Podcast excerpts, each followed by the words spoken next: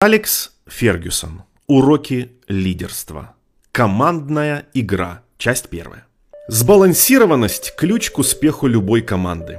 Невозможно выиграть футбольный матч с 11 вратарями или 11 игроками, обладающими одинаковыми качествами. На мой взгляд, это касается не только футбольных команд, а любых организаций. Мы много раздумывали над оптимальным подбором разновозрастных игроков и внимательно следили за тем, сколько в команде игроков старше 30, от 23 до 30 и от 20 до 23 лет. Я никогда не стремился создать команду слишком старую, игроки которой теряют скорость и слишком долго восстанавливаются после травм, либо слишком молодую, с неопытными и горячими головами.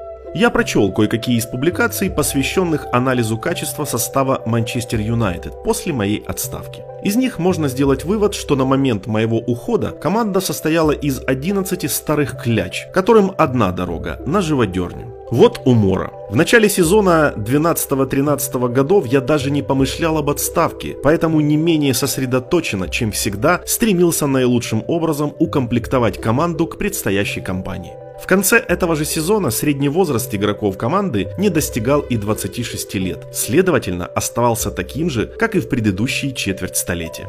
Несколько наших игроков уже достигли возраста 30 и старше. Это правда. Но здесь не учитывается тот факт, что сегодня футболист, который скрупулезно следит за здоровьем и находится в отличной физической форме, способен хорошо играть до 35-36 лет. Четверть века назад такое было невозможно. Впоследствии клуб заинтересовался возможностями спортивной науки, специальных диет, современных тренировочных режимов и полей лучшего качества. В 2014 году Ювентус отказался подписывать двухлетний контракт с Патрисом Эвра, которому тогда было 33 года, исключительно из-за собственной недальновидности. Патрис играл в том Ювентусе, который обыграл Реал в полуфинале Лиги Чемпионов в прошлом году. Причем из 11 игроков стартового состава шестерым уже исполнилось 30 лет. Челси подписал 36-летнего Дидье Драгба летом 2014 года, и он провел 40 матчей в сезоне, в котором команда выиграла премьер-лигу и получила Кубок Лиги. К моему приходу в Манчестер Юнайтед средний возраст игроков команды, по-моему, был высоковат. Я попытался выяснить, удастся ли привести стариков в хорошую форму и провел анализ всех составляющих организаций. Предсезонной подготовки, тренировок, успешности начала сезона, причин поражений в отдельных матчах. Между 88 и 91 годами я пришел к выводу, что следует омолодить команду и предложил председателю управления клуба Мартину Эдвардсу устроить срочную распродажу игроков, советуя избавиться от них за любые деньги.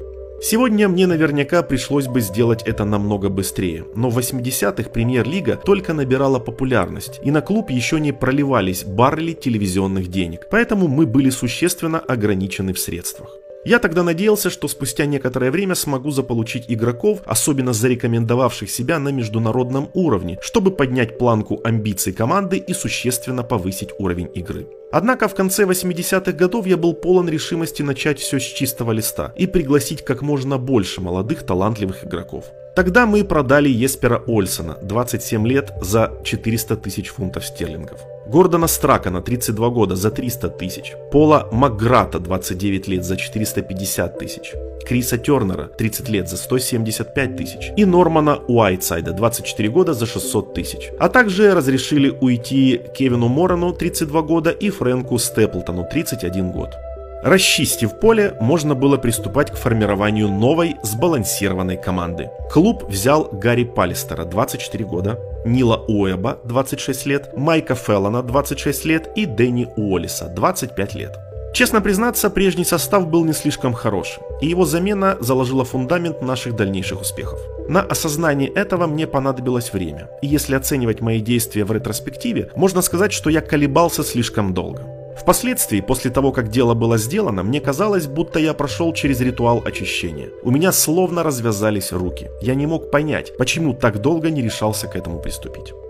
Сбалансированная команда не создается одним движением руки. Приходится долго и упорно трудиться. Мне казалось, что я постоянно лишь регулирую работу клуба, но ведь иногда нужно больше, чем отрегулировать тормоза и сменить масло. С течением времени клуб менялся, причем перемены происходили каждые 4 года. В начале 90-х Манчестер Юнайтед был типично английской, хорошо подготовленной командой. К концу года этого десятилетия его стиль стал более утонченным, а еще 10 лет спустя он уже напоминал некоторые команды с континента. В конце 80-х таких игроков, как Роналду, Нани и Эвра считали чем-то из ряда вон выходящим. Обычно после того, как клуб избавлялся от популярных, но уже переживших свой расцвет игроков, поднималась волна критики. Признаться, мне не доставляло удовольствия заниматься подобной работой, но, увы, кто-то же должен это делать. В 95-м мы продали Пола Инса в миланский Интер, и на меня тут же обрушился шквал возмущенных писем. Болельщикам было наплевать, что мне в тот момент требовалось освободить место в составе для Ники Бата, Пола Сколса и Дэвида Бекхэма. Талантливый молодой футболист Бен Торнли тоже мог бы войти в этот обновленный состав, но, к несчастью, получил тяжелейшую травму в игре резервного состава. Мне не хотелось отпускать этих игроков в другие клубы, тем более, что вопросы по поводу Ники Бата задавали нам постоянно. Нечто подобное происходило и в 2001 году, когда я решил продать голландского центрального защитника Япа Стама. Тогда ему было 29 лет, и Лацио давал нам за него более 15 миллионов фунтов стерлингов. На мой взгляд, это было отличное предложение, особенно в свете того обстоятельства, что я мог подписать Лорана Блана практически бесплатно.